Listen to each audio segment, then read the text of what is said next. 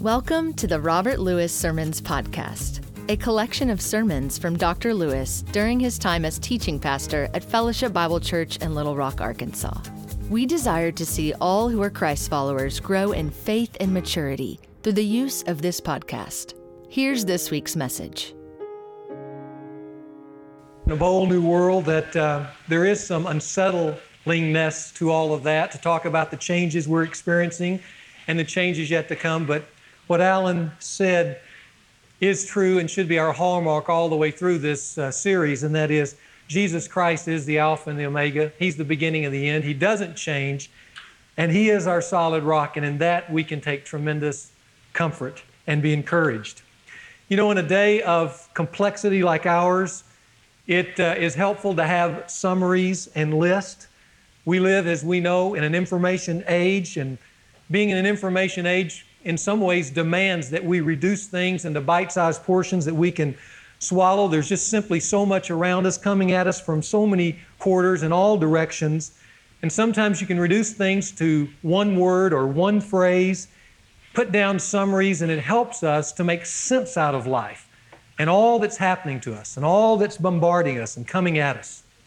Certainly, there is a danger in summaries. And uh, sometimes a summary can over trivialize a particular subject, but still they're a popular fact of our modern day culture. And, and in some ways, I'm going to address things today with all the myriad of facts that we could talk about. I'm going to try to reduce them down into some bite sized portions. But I want you to know this October, a new book is coming out. The People's Almanac book is going to publish a book of lists. and I thought I would help us get started this morning by looking at one of the selections in this new book. Uh, it's pointed towards you women. It's uh, Erma Bombeck's Eight Rules to Live By. She presents some very clear and crisp maxims that will help you kind of make it better in the modern world in which you live. Let me give you what those are. Her first uh, rule to live by never have more children than you have car windows. Secondly, she says, pick your friends carefully. A friend never goes on a diet when you're fat or never tells you how lucky you are to have a husband who remembers Mother's Day when his gift to you was a smoke alarm. Thirdly, never go to a class reunion pregnant. They will think that's all you've been doing since you graduated. Fourthly, never be in a hurry to terminate your marriage. Remember, you may need this man or woman someday to finish a sentence. Fifth, never loan your car to someone to whom you have given birth.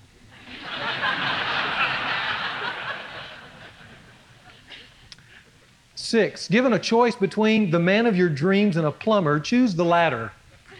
Men who can fix your toilet on Sundays are really hard to come by. Seventh, there are no guarantees in your marriage. If that's what you're looking for, go live with a Sears battery. It's a diehard. And then lastly, the one I like best to you ladies, seize the moment, she says. Remember all those women on the Titanic who waved off the dessert tray.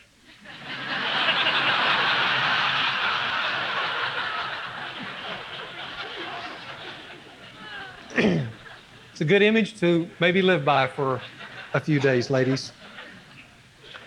Well, I have um, the opportunity to seize this moment with you. And I'm really excited to be standing here today and to share some things with you.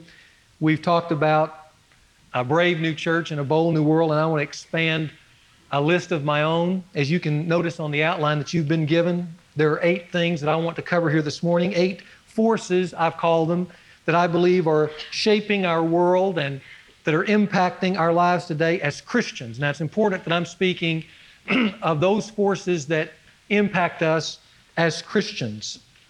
It is, as you can see, a summary list if you've already browsed through the notes.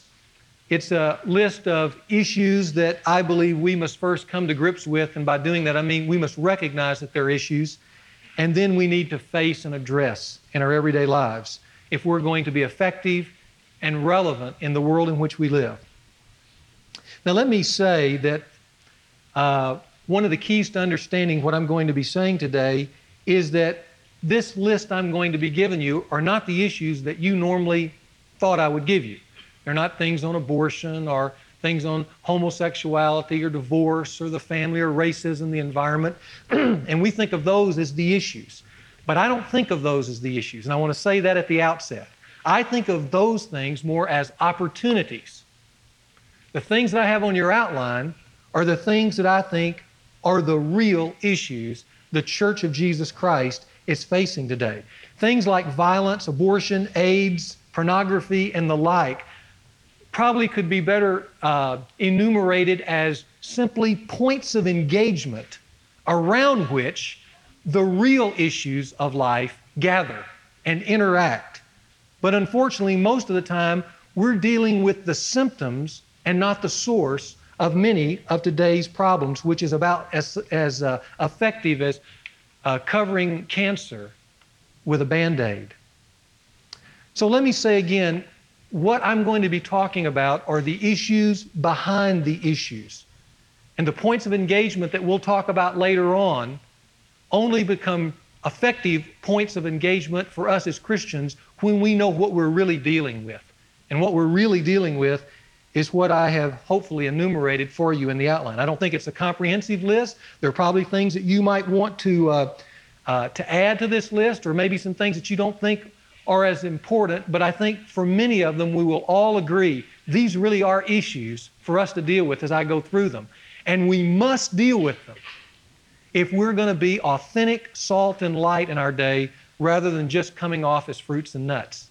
So I want you to see this is going to be an important exercise for us. It's not going to answer all your questions, might create a lot of questions, but I think it's important that we get a sense of what the real issues are out there that we're struggling with day to day.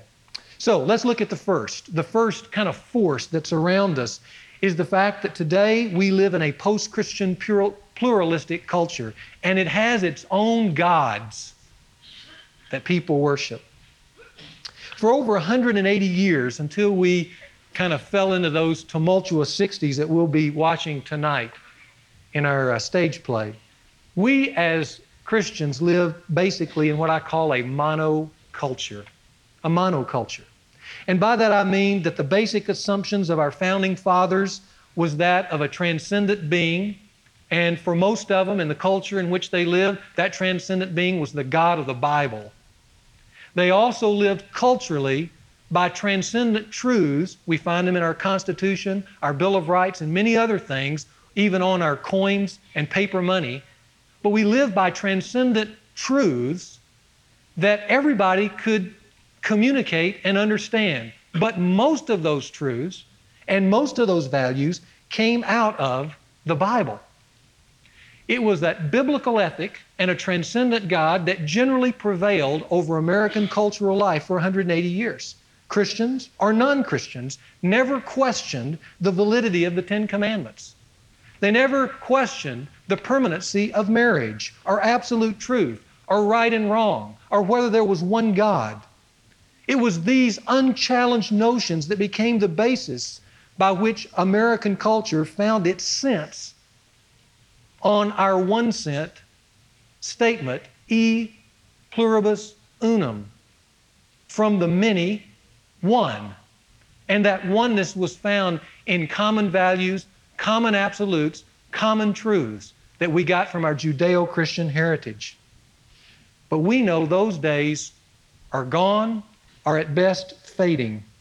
We live in an ever increasing polyculture, and we feel the pressure of it. And our coin probably now needs to read E pluribus pluris. From the many, many. Indeed, the fashionable word multiculturalism says it all.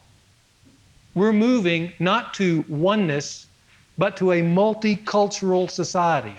But I want you to know the real danger in much of that is not ethnic or racial, but it's philosophical. America has lost its philosophical unity, which once was provided by that Judeo Christian ethic.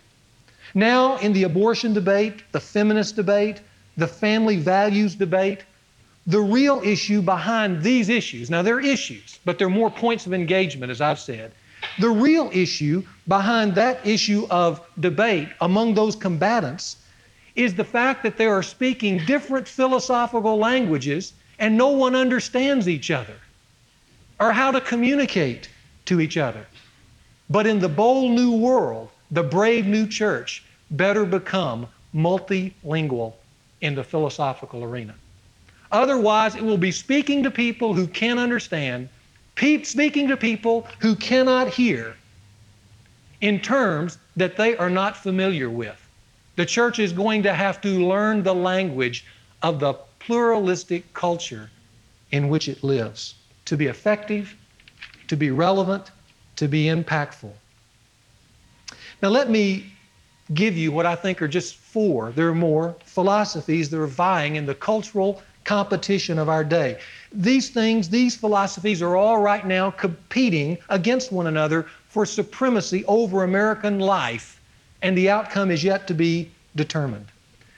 But which give people, as you noticed on the little scripture statement that's at the bottom of your outline, it gives people plenty of teachers to go along with whatever desire they have.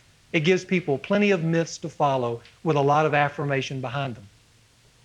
The first is probably one of the most powerful, at least as far as probably shaping the ideas of the 21st century. It is the philosophy that's called humanism. Humanism. And it's practically lived out day to day by many, many Americans, including Christians. Many times, the Christian lifestyle for uh, some is nothing more than the philosophy of humanism, not theism. In April of this last year, a large ad was placed in the New York Times, and it was entitled, What on Earth is Humanism? The ad went on to say that humanism was, and I'm quoting now, a joyous, life affirming philosophy that relies on science, reason, and democracy. It believes in, the, in an ethic of morality that grounds all human values in this one earthly experience and holds as its greatest goal the happiness, freedom, and progress of all humanity in this one and only life. Reason, science, democracy. Now, at first blush, it sounds pretty good, doesn't it? Humanism sounds attractive, wonderful. The progress of all, the happiness and freedom of all humanity. And we look at those things and we go, wow, that's not a bad philosophy to live by, and many people do embrace it. In fact, I would say many of our national leaders personally embrace, though they would not publicly admit to, a humanistic way of life. But I want you to know humanism, as good as it sounds, as a prevailing philosophy, and it doesn't prevail over American life, it's competing in the arena of American life. But humanism, as a prevailing philosophy, has a pretty checkered past with its own share of skeletons in the closet. When you look back, you don't have to look far to find a culture in which humanism prevailed over a society. I spent this summer at least a month in Poland where humanism prevailed over a society. And we have watched the fall of an entire system of thought called Marxism. Karl Marx was the, one of the ultimate humanists, affirming everything in man. Adolf Hitler was a profound humanist. Those are just a few of the skeletons in the closet of humanism. Because for all its exaltation of reason, though it exalts reason to the ultimate pinnacle, the fact is humanism has done some very unreasonable things. And I think it's primarily when you go a little deeper because humanism affirms what the Bible radically denies, and that is the basic goodness of man. That's two philosophical collisions right there. Secondly, humanism denies what the Bible radically affirms, and that is that there is absolute truth in this world. Now, I say that because in the public arena, we Christians are going to have to learn to speak the humanist language. We're not giving in at that point as much as we're becoming sensitive to a humanist. Now, people aren't going to go around saying, I'm a humanist, but you can hear it in their language. And you can hear it so often in the different arenas and debates that are going on today.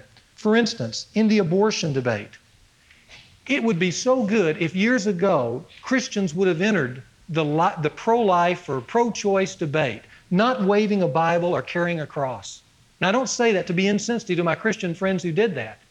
But they were speaking mostly to those who hold a pro choice position because of humanism, their belief in reason and human freedom in this one and only life. And so, what they have to be dealt with in is the language of reason and of science and of those things that they hold up as their own trinity. So, it would have been much better for us to speak to this issue of abortion more on lines with when does human life begin? And employ all our powers of reason and science, which, by the way, are totally on the side of the pro life movement.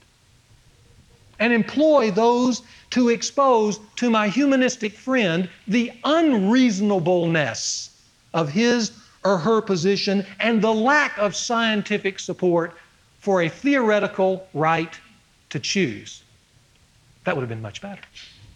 Now, do you get a sense of what I'm talking about? That's the issue. Learning how to speak effectively to our age in these points of engagement. Now, I'll briefly mention only three others, but I won't go into such detail. But I want you to know there are three other philosophies that I think are, are, are, are vying in this arena. Secondly, there is what I call New Age polytheism. It's anything but reasonable or scientific or democratic it tends to major on the subjective, the experiential, the non scientific, individualistic hunger for some kind of authentic spiritual experience. And those people walk into church after church and they hear dead, dry lectures on information that does nothing for them, and that's why they leave. They're hungering for an authentic encounter, and those people need to be approached just that way to help them find an authentic encounter with the living God.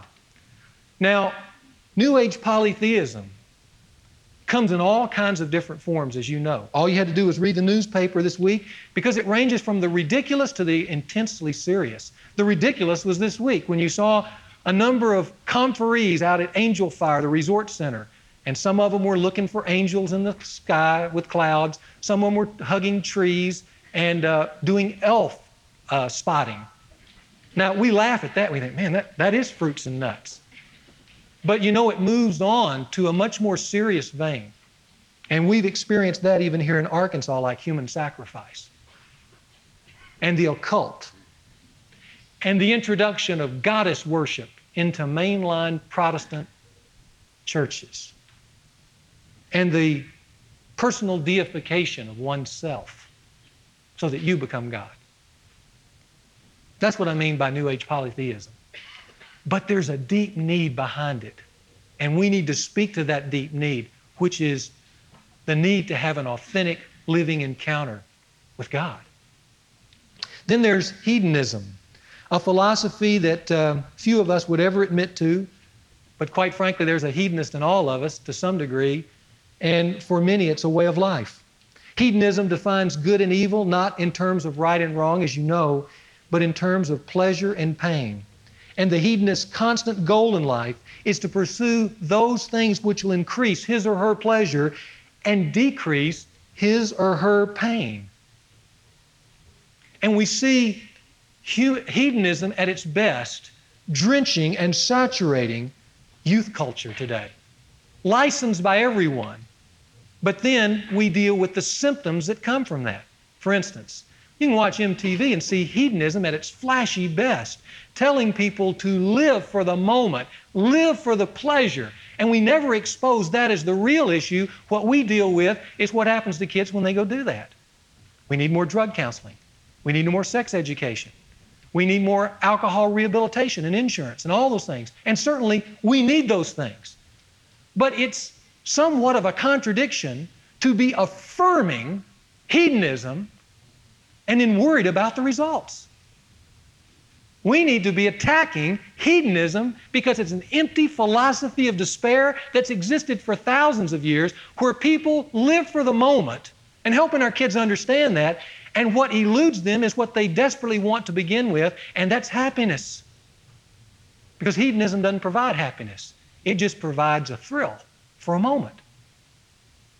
And we need to expose the ugliness of that in words that kids can understand. And then finally, there's the growing philosophy that I will just call majorityism, which kind of has arisen in a modern culture because of our electronic age and the polling that we do, the opinion polls. In majorityism, the populace is asked to give their opinion on a wide range of complex subjects, yes or no, with questions that are pointed and sometimes manipulated, and you give your answer off the top of your head, and then those are published for all to see. So the Pope comes to Denver, and he arrives in Denver, and he hears that 53% of the Catholics believe that priests should marry, and 76% want the church to permit divorce, and 70% want the ordination of women. And what we has happened is we've gone to just find out what people, to, people believe. Till now, that's become a philosophy of its own. Because when the Pope set foot on the ground, the sense was the Pope's wrong. And we know he's wrong because look at these figures 70, 60, 82. These percentages show he's wrong. Never mind that you don't know how those questions were asked, how those surveys were gained, what kind of questions were actually asked, and how they were manipulated. But he's wrong because the majority rules. That's the new philosophy today. And we look at those things in USA Today and we measure ourselves by them and we think no, no more deeply than a statistic. That's wrong. Since when did morality become a popularity contest? No one's ever burst that pimple and just simply said that in moral and spiritual matters, the majority doesn't determine what's right. What's right is right. Period. Whether the majority or the minority believe it. Jesus was real clear on this in Matthew chapter 7. He said, Enter by the narrow gate, for the gate is wide and the way is broad that leads to destruction. And many, the majority, are entering by it. But then he said, For the gate is small and the way narrow that leads to life. And few enter by that gate. What the rise of these philosophies, whether it be humanism, and humanism's been around, Roman Empire was a humanistic empire. Polytheism, hedonism, that's the Greek Empire. Or the mindless majorityism, what they signal to this bold age that we are entering. And that's why I've got all that reduced down to one line.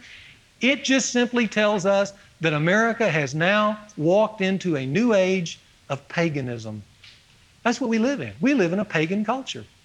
And we need to open our eyes and just simply see that and admit it, not despair because there's opportunities there, but they're going to require of us to speak a language that people can hear, to speak effectively into these differing philosophies, exposing their weaknesses in ways that they can understand. That's apologetics, by the way, and to demonstrate the truthfulness of our gospel.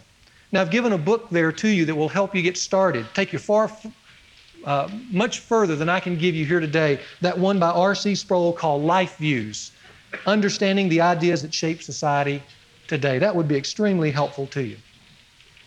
Now, let me mention a second force in our world, a second issue behind the issue, and that is a politically correct Bible. Now, we laugh at that in some ways, but there's a lot of truthfulness to that. Consider the response Harvard professor Jon D. Levenson, a Jew, got when he asked a Christian professor of a very prominent denominational seminary whether any beliefs or practices were required of the faculty and the students. The professor replied, No, none, except the requirement to use in their dialogue inclusive language. Now, what does that mean? Well, what Levenson discovered was that the students being trained for the Christian ministry of a major mainline denomination were free to believe or disbelieve any of the cardinal doctrines of the Christian faith, even including the deity of Jesus Christ. But if they were to say that Jesus was the Son of God the Father, then they were violating the institution's deepest conviction because it was simply patronizing patriarchal authority and the oppression of women. So we need to change that word, father, and move on to something else. Today, we live in a world of a politically correct Bible, even in evangelical circles. Hard truths, like I'm speaking on today, go unaddressed because we want to be sensitive to our congregations, and we're fearful that if we get into these things, we're going to offend people and drive people away. So we either ignore the politically incorrect text of Scripture, or we do what a number of people are doing around the country and have been doing for some time, and that's reinterpreting those texts or throwing them out altogether. Now, I want you to know in numbers of churches and major denominations, Sunday school curriculum's been altered, hymnals have been readdressed to make them more culturally sensitive, not just more culturally updated, but culturally sensitive, and certain texts have been thrown out altogether. So, for instance, we've seen with mentioning God as Father, that's, you know, back to hierarchicalism. We can't do that. So we have to change Jesus' prayer when he taught us to pray, Our Father who art in heaven. Now it needs to be something else because that offends women. God is not your Father. God is a holy other. He's a person. So maybe our person who art in heaven. We need to get sensitive to the day in which we live. Or how about those ridiculous statements by Paul, who probably had a personal problem to begin with, saying that men need to be heads of their homes or that women need to even submit to them. Maybe you felt a little of that even last week when Bill was speaking on uh, Esther chapter 1 and 2. You, you know, when you got to that place about what Queen Vashti needed to do, just, there was just a little tightness there. Well, theologians around the country said, you know, that stuff, that stuff's all cultural. That, that was by a guy personally who probably even had a problem to begin with, and that was for that day, not ours. Now, there's a lot of text on the fatherhood of God, there's a lot of text on, on uh, uh, men and women and their roles and those kind of things. But, but what happens is we begin to just tear those texts out. See, those, those texts don't work anymore. So we just let those go. And our Bibles get more and more narrow, more and more exclusive, to be more and more inclusive. And suddenly we find we don't have a text at all. You look at the story of Sodom and Gomorrah, and we will, by the way, look at that in the weeks to come. It's become a battleground by gay rights advocates. Uh, you know, you can read that story and you seem to get a clear understanding of what the writer's trying to say about what took place in that moment and the wickedness of the behavior of the men who raped others in an act of sodomy. But now we're being told that that's not what happened at all. You didn't read the text correctly. That the real sin there was had nothing to do with sexual immorality, that God judged Sodom and Gomorrah because they weren't hospitable to Abraham and and, and his guests. They should have let him in, or Lot and his guests. They should have let him come in. And because they didn't, he judged them and burned up a whole city because they weren't being hospitable. So now I can't read the text anymore. Now I've got to go to some elite who will tell me what it says and rearranges words and statements to where they say, in many cases, just the opposite of what it seems to me in a normal reading. That's the world in which we live the world of a politically correct Bible. And it's going to require of the church and of you, when pressed in those moments, to make a decision. Do you believe this or not? Not part of it, but do you believe it or not? There's a third force shaping our world. I'm just going to call it a soul numbing prosperity. Had the pleasure to sit and listen to Peter Drucker teach, that, that great uh, business professor, but he's also a Renaissance thinker. And he made this statement because he can sum up so much in just one line. He said, You know, as I look over human history, I would have to conclude that prosperity has not been good for humanity. And I would conclude the same thing, especially as I look at my Bible and as I watch people's lives. There's nothing wrong with prospering. But there is something that happens in the midst of prosperity that we're constantly warned about biblically. It has a way of taking, in the midst of all that affluence, it has a way of devaluing the real and the, uh, and the important. And on the other side, it has a way of exalting the unreal and the unimportant. And it's like we're fighting it all the time in the midst of so many options and opportunities. I want you to turn back with me. I've listed a number of scriptures. We're not going to look at them all, but turn back with me to Deuteronomy chapter 8. Because right at the outset of the Bible, God warns his people about the fact that he will bless them, he will prosper them. But in the midst of that, he warns them prosperity has its price. So be on the alert. And Deuteronomy chapter 8 probably says it as clearly as anywhere else in the Bible, though, as you can see, there are many places in the Bible that speaks to this, and I've listed some of them. But look at Deuteronomy 8, chap, uh, chapter 8, verse 11.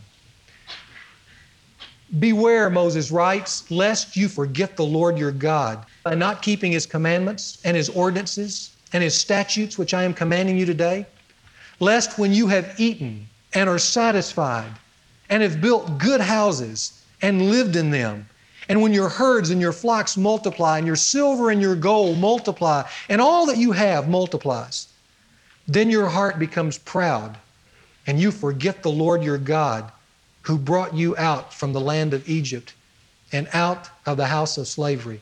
Reminds me of Alexander Solzhenitsyn's speech to Harvard University when he said, When grandfathers sit and talk to their sons about communism and what happened and why it fell and why the curse and why the blight, they will summarize it with one line Men forgot God. Look at verse 17. He says, Otherwise, you may say in your heart with this prosperity, My power and the strength of my hand has made this wealth. But you shall remember the Lord your God, for it is He who is giving you power to make wealth, that He may confirm His covenant when He swore to your fathers, as it is this day. And it shall come about if you ever forget the Lord your God and go after other gods and serve them and worship them, I testify against you today that you shall surely perish, like the nations that the Lord makes to perish before you. So you shall perish, because you would not listen to the voice of the Lord your God. Proverbs 30 says it this way the writer says, Give me not riches, lest I be full and deny thee and say, Who is the Lord? Prosperity is like an oppressive summer heat. It makes us listless and lethargic to the things of God. It is not that prosperity makes us bad, it's just that with so much, it robs us of the motivation to do the really important and the good. And that will be an issue that many of you will fight to your dying day. And it will only be with the help of others and your own personal convictions that you have thought out clearly and your rigid adherence to those principles that you can stay in line with the Lord your God and keep the perspective that He intends you to have.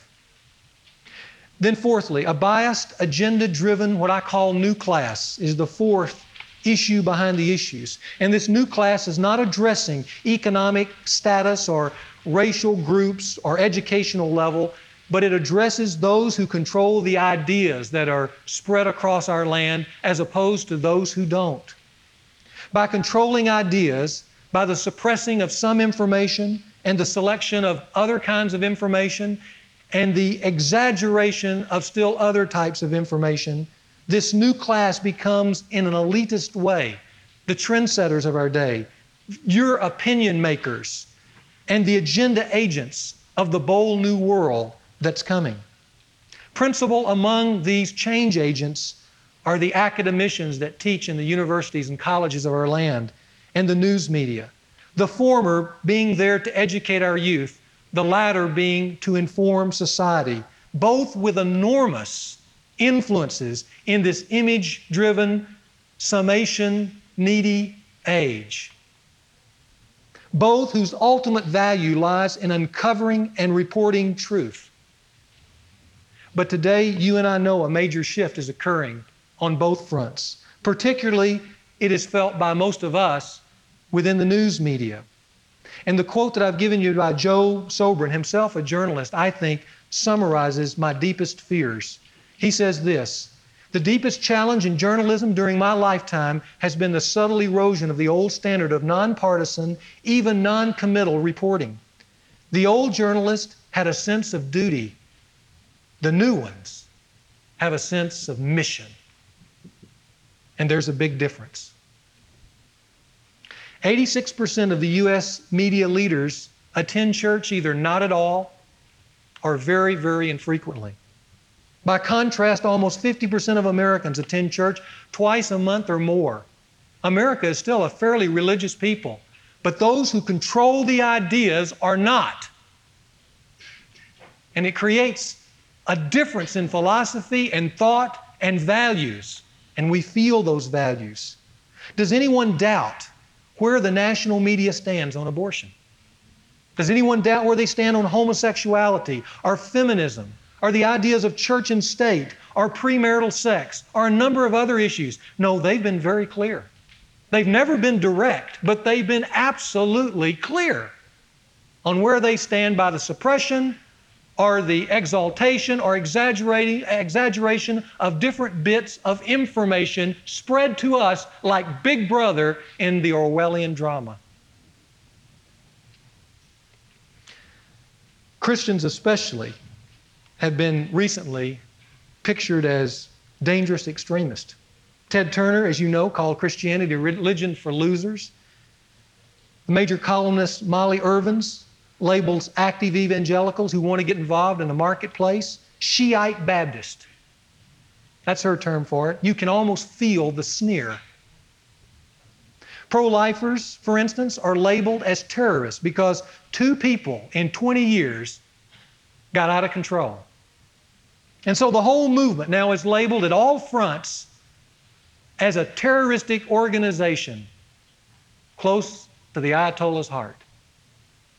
You know, it's funny that no one labeled Martin Luther King and the civil rights movement terroristic because of what the Black Panthers did in almost every major city of the United States. Ah, but there it was a different issue, wasn't it? And a different agenda and a different mission. I was shocked when our own local newspaper let Planned Parenthood run a large ad after the abortion doctor was brutally murdered by a person who really was deranged, by the way, who was kicked out of his church months earlier. With the title spread across our paper, They Shot Him. They shot him. We had a manipulation of the truth and a way of agitating the populace against anyone who would hold that position of being pro life. They shot him. No, they didn't shoot him. Never mind the fact that every pro life movement nationwide condemned that as murder, not as what they wanted. And yet there it was. They shot him. Then the images. Think of the images and the pictures you see. Have you ever seen, though, an aborted fetus on TV? The networks will not show it. When some try to get them to show it, they always have it blocked out. Why? They deem it offensive. Now, I do think it is offensive. I don't like to see it. I have seen it. I wouldn't want to see it again, tell you the truth, because it's too compelling. But when a major network says it's offensive, I kind of want to laugh.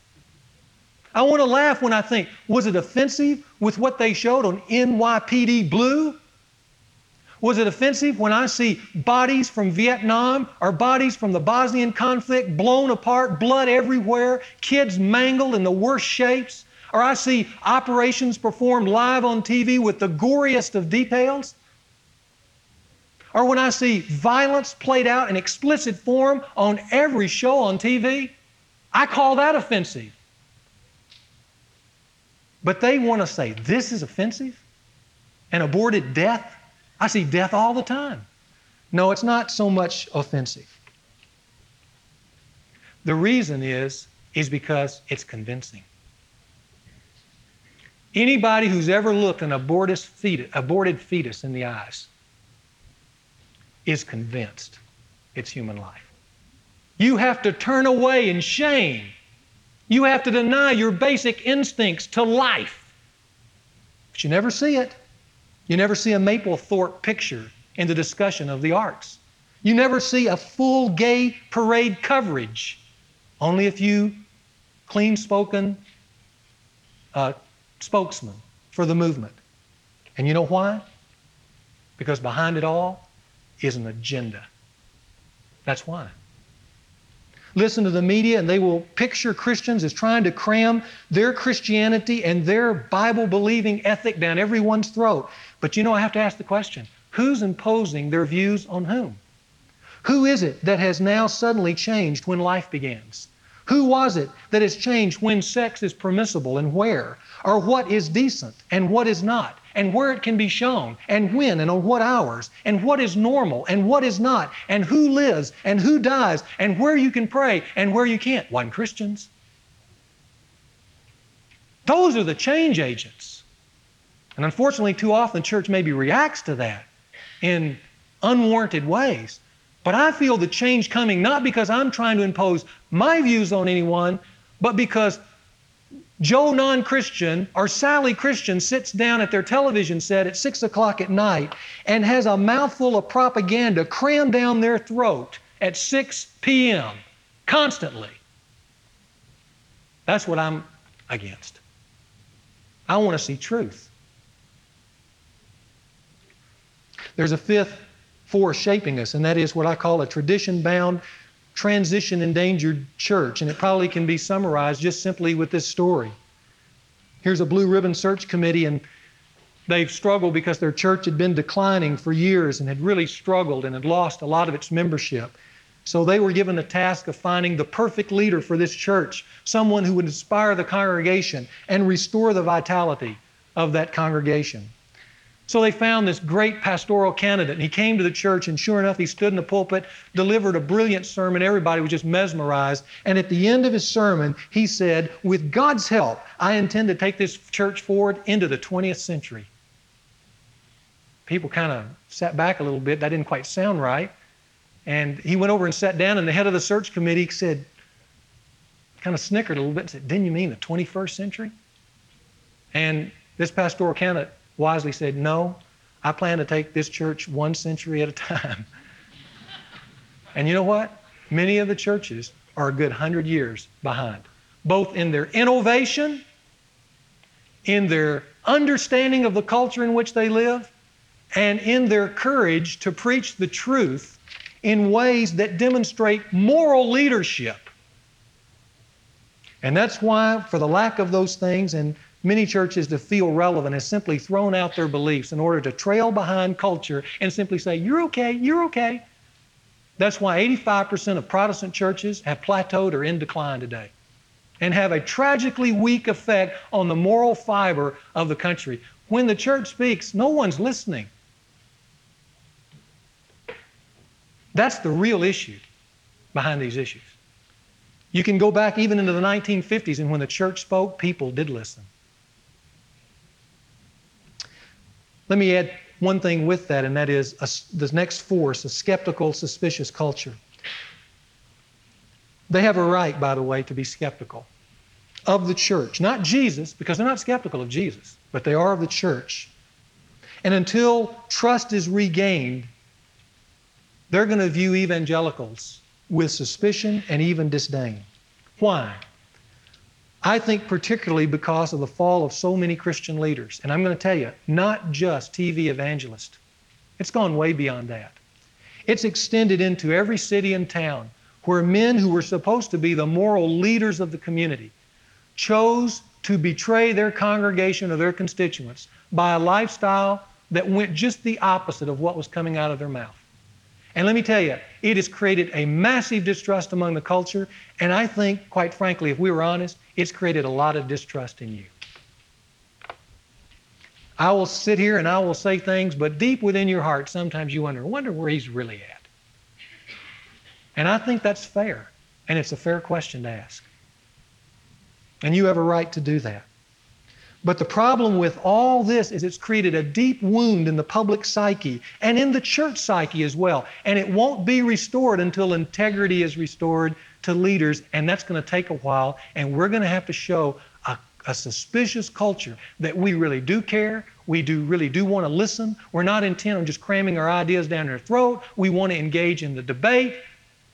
But most of all, we want to love this world and help it And if we don't, we're going to end up right where Romans 2 on your outline says we're going to end up. Because that's a quote as Paul reasoned with the Jews, but I've inserted Christian because in the 80s and into the 90s, God's name has been blasphemed not because of the world, but because of the church leadership. And it's been blasphemed from Jay Leno on The Tonight Show to Cape Fear. You know, Cape Fear came out with Robert De Niro. It was a 1962 remake of that movie. But when they went to remake it, that psychopath that De Niro played, Hollywood changed him from just a psychopath into a Pentecostal believing psychopath. Because they wanted to sneer at the church. Right before De Niro rapes this woman, he says, Are you ready to be born again? See, they're having a laugh on us. But you can't blame them. Because the proof is in the pudding. Christianity used to be a religion that was called a proclamation religion, and it is. But today, something has to exist even before proclamation. It's proof. It's put up or shut up time. That's a real issue. And that's why when we want to speak on abortion or we want to speak on marriage and family, they look at us and say, Your marriage statistics aren't any different than ours. Which leads me to seven a disintegrating family structure. If I were to arrange these issues in order of importance, I would list this one number one. And if it was a political year, I would again say, it's the family, stupid. That's what I'd say. But I might even get more pointed because maybe this brings a little closer to home. It's the parents, stupid. And it is. I want you to listen to this quote by Zuckerman in U.S. News and World Report. It's a great article called The Crisis of Kids. It says, Career and self fulfillment have gotten ahead of the caring responsibility of children. Children's needs have been sacrificed in the parents' quest for freedom, independence, and their own personal choice. The impact of family disintegration has had on children's lives is now a national crisis that has weakened our social fabric and placed unbearable burdens on schools, courts, prisons, and the welfare system. And then here he is, this secularist saying the nuclear family must be nurtured. It must be the center, not the periphery of social life. It is the family.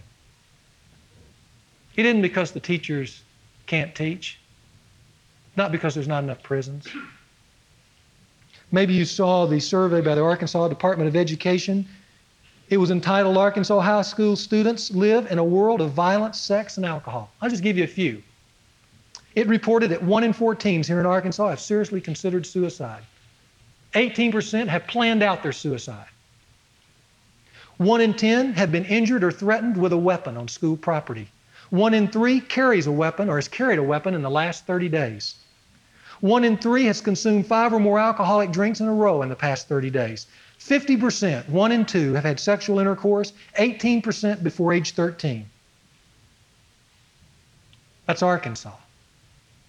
Elaine Edge of the Education Department said, We're seeing an alarming number of teenagers who are using sexual activity now as just a recreation.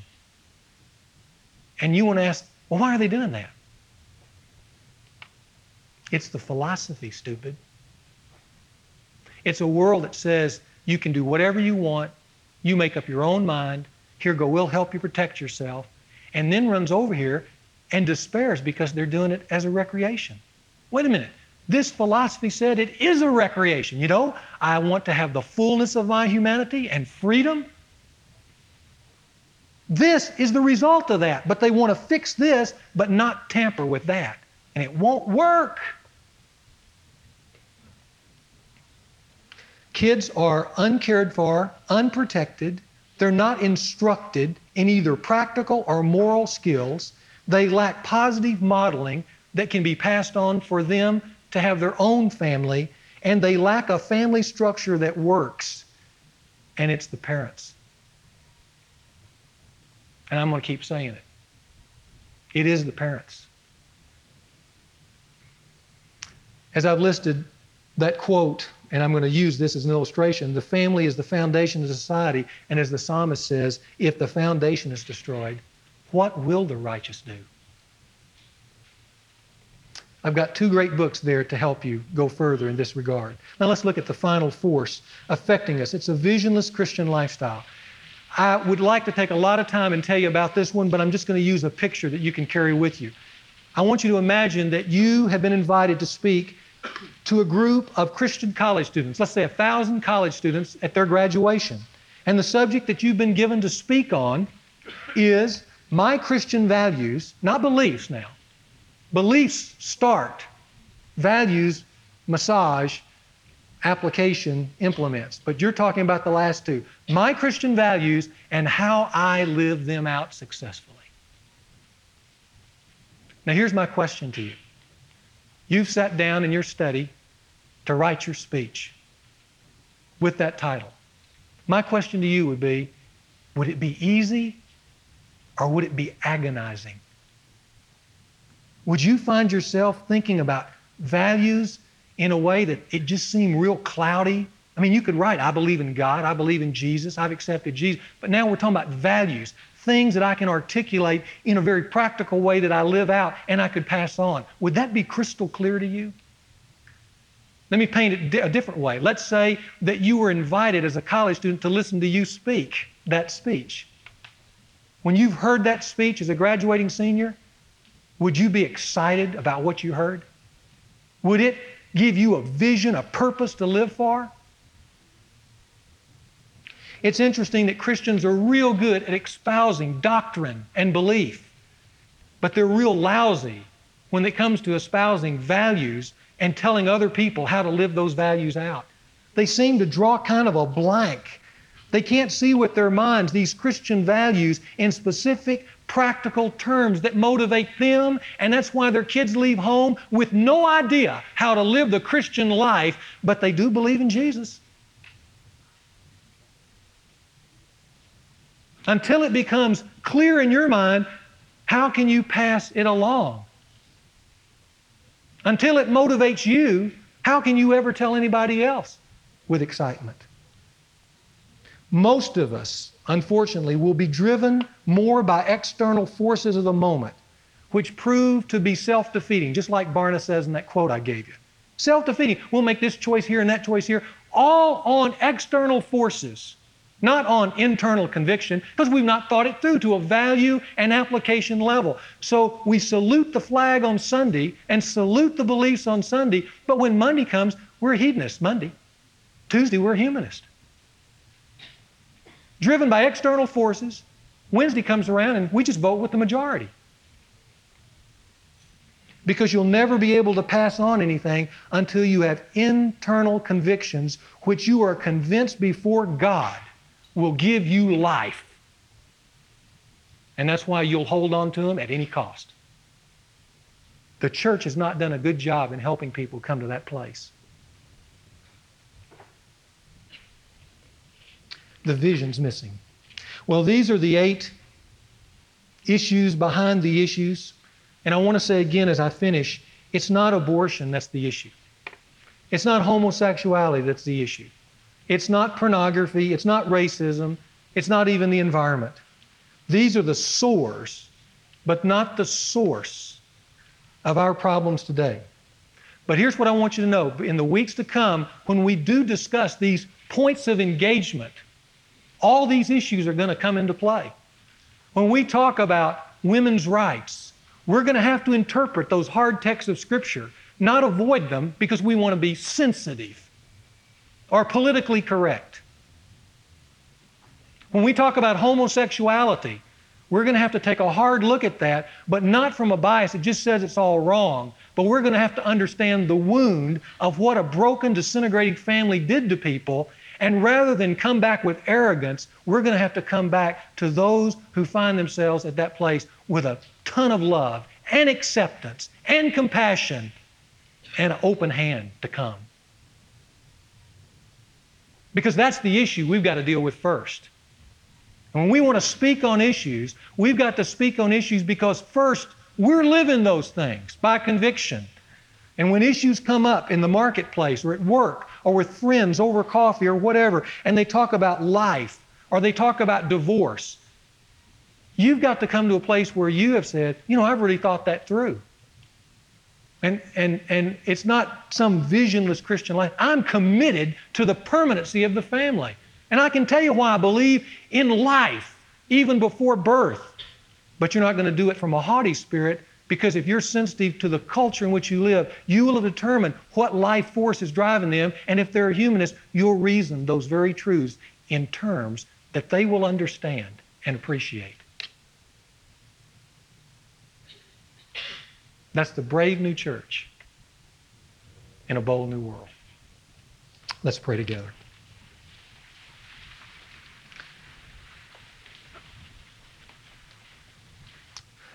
Our Father, we thank you for the time that uh, we have had to consider the issues of our day. Certainly they are complex. We don't want to oversimplify them. But Lord, it is our commitment here today that we want to discuss these things because we want the truth. We want the facts. And we want a living, authentic relationship with the God of the universe who has prospered this nation, but can just as easily bring it to naught. And our prayer is that you would help us to become equipped in such a way that we could turn to the world around us, even within the growing paganism that we find there. And we could speak to those people out of integrity, out of the proof of our own life but also with words that they understand because we're willing to listen to them even when they're not willing to listen to us. And we want to help them and we want to encourage them. We want to be servants of a new covenant and of the good news of Jesus Christ. Our aim, we believe, Heavenly Father, this day is a virtuous aim. It's a godly aim. It's one that your Son would commission us. But we also confess it's a hard mountain to climb. And we need your help, the Alpha and the Omega of our world.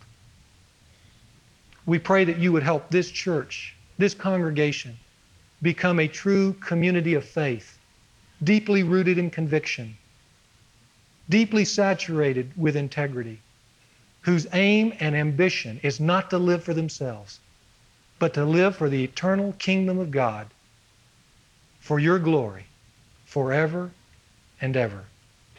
Amen. Thank you for listening to the Dr. Robert Lewis Sermon Podcast. If you were encouraged by this message, please rate and review this podcast.